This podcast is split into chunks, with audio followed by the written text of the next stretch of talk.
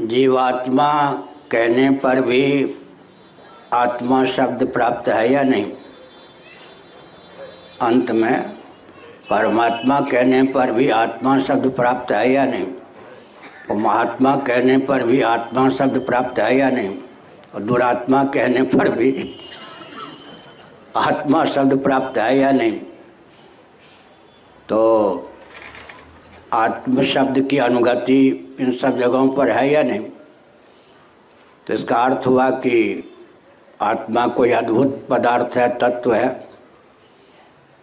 जीव का मौलिक, वास्तविक, निरुपाधिक जो स्वरूप है, उसी का नाम आत्मा है। उसको जीव जब औपाधिक धरातल पर उपाधि में तादात्म्यापत्ति के कारण कलुषित शरीखा माना जाता है तो उससे पृथक सिद्ध करने के लिए आत्मा को ही परमात्मा कह दिया जाता है। भगवत गीता के तेरहवें अध्याय का एक श्लोक उपद्रष्टानुमंता च भर्ता भोक्ता महेश्वर परमात्मे चाप्युक्तो देहेस्मिन पुरुषा पर। बहुत महत्वपूर्ण है गीता का तेरह अध्याय। उपद्रष्टानुमंता च भर्ता भोक्ता महेश्वर परमात्मे चाप्युक्तो देहेस्मिन पुरुष पर। बहुत अच्छा है। नाम वेद से भी यहाँ वस्तु में, तत्व में भेद नहीं है। एक नियम होता है, लक्षण साम्य से वस्तु में साम्य। तो हमने कहा, अविद्या, काम, कर्म के कालुष्य से विनिर्मुक्त जीव का जो मौलिक निरुपाधिक स्वरूप है, उसी का नाम आत्मा, परमात्मा या ब्रह्म है। बृहत्वाद, ब्रह्मणत्वाद व आत्म ब्रह्म। मामतीकार वाचस्पत मिश्र जी ने विष्णु पुराण का यह वचन उद्धृत किया है। बृहत्वाद ब्रह्मणत्वाद व आत्मैव ब्रह्म। आ जाओ जी, कुमार जी थे आओ। इतने हम अब पंजाबी निकल जाते मुझसे। एकाएक बोलो तो पंजाबी निकल जाए। पंजाबी मैं जानता नहीं, लेकिन पंजाबियों के बीच में ही पढ़ा हूँ, दिल्ली में। बैठी। बहुत अच्छे वैज्ञानिक हैं, हमारे पुराने परिचित हैं। नास्तिक हैं, उत्तराखंड के हैं, यहाँ पर प्रोफेसर। बैठी। बृहत्वाद, ब्रह्मणत्वाद व आत्मैव ब्रह्म। आत्मा, ब्रह्म, परमात्मा का लक्षण एक ही है। लेकिन वह परमात्मा जब अनादि, माया शक्ति से युक्त, मायोपाधिक होता है, माना जाता है, तब उसी को ईश्वर कहते हैं। और अविद्या की उपाधि से युक्त होता है तो उसी ब्रह्म का नाम जीव हो जाता है। आकाश एक है ना, लेकिन घट की सीमा में आने पर उसका नाम घटाकाश हो गया और उसकी उपयोगिता अपने ढंग की हो गई, उसमें हवाई जहाज़ नहीं चला सकते। और मठ की सीमा में, भवन की सीमा में, जब हम वो आकाश को मान लेते हैं, मठाकाश नाम हो गया, और घट मठ को मठ को सूक्ष्म बुद्धि के द्वारा झटपट हटा देते हैं दोनों का प्रदोदन कर देते हैं तो अखंडाकाश तो है ही। आकाश में निरवय निरवय प्राय आकाश में, नैयायिक तो निरवय ही कहेंगे निरवय प्राय आकाश में वास्तव में कोई परिच्छेद घट मठ के द्वारा उत्पन्न नहीं होता, लेकिन परिच्छेद की भाषा में घटाकाश, मठाकाश कहते हैं। दोनों का मौलिक स्वरूप जैसे महाकाश ही होता है, या केवल आकाश ही होता है, वैसे जीव और ईश्वर, अविद्या, काम, कर्म में तादात्म्यापन्न आत्मा का नाम जीव हो जाता है, और अविद्या, काम, कर्म से अनादिकाल से पारंगत अतीत, अचिंत्य लीला, माया शक्ति के योग से उसी ब्रह्म का नाम ईश्वर हो जाता है। जीव और ईश्वर का मौलिक स्वरूप ही आत्मा या परमात्मा है। अब रह गई बात मन बुद्धि की। मन बुद्धि करण है। करण, टूल, औज़ार, जिसके प्रयोग से कार्य विशेष की सिद्धि हो, उसका नाम करण होता है। और कर्ता का जो अनुमापक हो, उसका नाम करण होता है। लक्षण अनुमापक ही। है श्रीमद् भागवत का वचन है, दूसरे स्कंद का।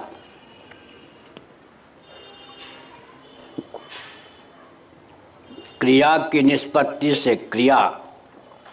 हथौड़ा लेकर कोई चोट मारे हैं तो क्रिया की अभिव्यक्ति हुई है नहीं? चोट, आवाज़ होगी, ठन ठन या कुछ। क्रिया के द्वारा करण का अनुमान होता है। करण जो होता है, वो कर्ता का अनुमापक होता है। करण का कोई प्रयोगता होगा ना? तक्षाधिकरणम, ब्रह्मसूत्र की दृष्टि से मैं बोल रहा हूँ। करण का प्रयोगता कर्ता होता है। करण विहीन कर्ता का नाम ही अकर्ता हो जाता है। तो अंतकरण अंत शब्द जो है, बाह्य का व्यावर्तक है। ऐसे जहाँ तक स्वास्थ्य ठीक हो, नहीं बैठना चाहिए। महापुरुषों के, गुरुओं के, आचार्य के साथ। पाँव में गड़बड़ी हो तो कोई गल नहीं, कोई बात नहीं। हमने संकेत किया कि क्रिया के द्वारा, जैसे रूप का दर्शन हम करते हैं, शब्द का श्रवण करते हैं, इन क्रियाओं के द्वारा इंद्रियों का अनुमान होता है। क्रिया की निष्पत्ति इंद्रियों के द्वारा होती है। हमारा आपका जो शरीर है, मानव शरीर, इसमें यह चमत्कृति है कि इसके बाह्य हिस्से में पंच कर्मेंद्रियों को पंच ज्ञानेन्द्रियों को व्यक्त करने के संस्थान हैं। अभ्यंतर हिस्से में, भीतर के भाग में पंच प्राणों को, अंतकरण चतुष्टय को व्यक्त करने के संस्थान। इसलिए बाह्यकरण, कर्मेंद्रियाँ ज्ञानेन्द्रियाँ उनसे विविक्त, उनसे अतीत, उनसे विलक्षण, अंतकरण अंतकरण को विवक्षावसाद प्रसंगानुसार मन कह देते हैं, कहीं बुद्धि कहते हैं, कहीं चित्त कहते हैं, कहीं अहंकार कहते हैं। इन शब्दों में केवल एक शब्द का प्रयोग, मर्यादा है। ध्यानपूर्वक सुनिए, मर्यादा है। इन शब्दों में केवल एक शब्द का प्रयोग हो तो पूरा अंतकरण का ग्रहण होता है। मन कहने पर भी पूरा अंतकरण गृहित होता है। केवल बुद्धि का प्रयोग हो तो भी अंतकरण का वह द्योतक है। केवल चित्त के द्वारा भी अंतकरण का ज्ञान होता है। केवल अहम के द्वारा भी अंतकरण का ज्ञान होता है। लेकिन जब दो का प्रयोग हो जाए, मन बुद्धि जैसे आपने कहा, तब शेष दो का मन बुद्धि में अंतर्भाव हो जाता है। अंतर्भाव माने समावेश। उपनिषदों में कहा गया है, मन, बुद्धि, चित्त, अहंकार में जब हम दो ही शब्द का उच्चारण करेंगे, मन और बुद्धि, तब जो दो रह गए, चित्त और अहंकार, उनमें चित्त का अंतर्भाव हो जाता है मन में। अंतर्भाव माने समावेश। चार पात्र हैं डब्बे। चारों को अलग अलग कर दीजिए तो चार दिखाई पड़ेंगे। और दो पात्र हों, दिखाई पड़े हैं। एक में एक रख दे, एक में एक। चार होने पर भी पात्र दो ही दिखाई पड़ेंगे ना? जब मन में चित्त का अंतर्भाव कर लिया गया तो नाम मन ही रह गया। लेकिन वहाँ चित्त अंतर्भूत है। बुद्धि में अहम का अंतर्भाव कर लिया जाता है तो अंतकरण के दो भेद हो जाते हैं। गीता का बारहवा अध्याय। मय्येव मन आधत्स्व मई बुद्धि निवेशया, निवशिष्यसि मय्येव अत ऊर्ध्वम न संशय। भगवान ने कहा, मुझमें ही मन रमाओ, बुद्धि को भी सन्निहित करो। लेकिन विचित्र कला का प्रयोग किया भगवान ने आगे, अथ चित्तम समाधा तुम न शक्नोसी मई स्थिरम। पहले दो शब्दों का प्रयोग किया, बाद में दोनों से विलक्षण एक शब्द का प्रयोग कर दिया, चित्त। कदाचित तुम मन और बुद्धि को मुझमें रमा नहीं सकते, सन्निहित नहीं कर सकते तो मन बुद्धि के स्थान पर चित्त का प्रयोग कर दिया। तो जो दो अंतकरण का विभाग किया गया था, मन और बुद्धि विवक्षावसात भगवान ने चित्त कहकर दोनों को एक में समाहित कर दिया। कला, बोलने की कला, लिखने की कला होती है, पहले चार को दो में। मन बुद्धि चित्त, अहंकार चारों का नाम नहीं लिया। लेकिन नाम किसका लिया? मन बुद्धि का। तो दो में शेष दो का अंतर्भाव हो गया।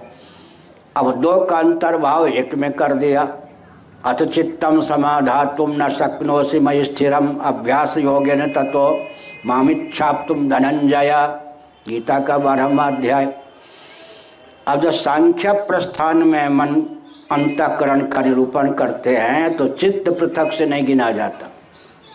मर्यादा है दर्शन शास्त्रों की। वो क्या कहेंगे? पृथ्वी उससे ऊपर जल, उससे ऊपर तेज, उससे ऊपर वायु, उससे ऊपर आकाश। फिर वो कहेंगे हम व्यष्टि में अहंकार हमारे जीवन में है, समष्टि में हम तत्व है वही। फिर वो कहेंगे, महत, समष्टि में महत तत्व है, व्यष्टि में उसको हम बुद्धि कहते हैं। तो मन, बुद्धि, अब बुद्धि और अहम का नाम तो लिया गया, अहम और बुद्धि का। लेकिन अहम के कार्यों का वर्णन करते समय वे ज्ञानेन्द्रीय, कर्मेंद्रीय और मन का भी प्रयोग करते हैं। इसका अर्थ यह हुआ कि सांख्यों की दृष्टि से हम अंतकरण जो हमारे पास है, उसके तीन भेद कर लेते हैं। मन, अहम और बुद्धि। मन, बुद्धि, चित्त, अहंकार बोल लेते हैं, लेकिन सांख्यों की सरणी में जब बोलना हो, मन से ऊपर अहम अहम से ऊपर बुद्धि। यह हुआ। लेकिन जब मांडू के उपनिषद में जागृत और स्वप्न की दृष्टि से जीव को 19 मुखों वाला कहा गया। मुख माने उपलब्धि स्थान। एको नविंशत मुखा है।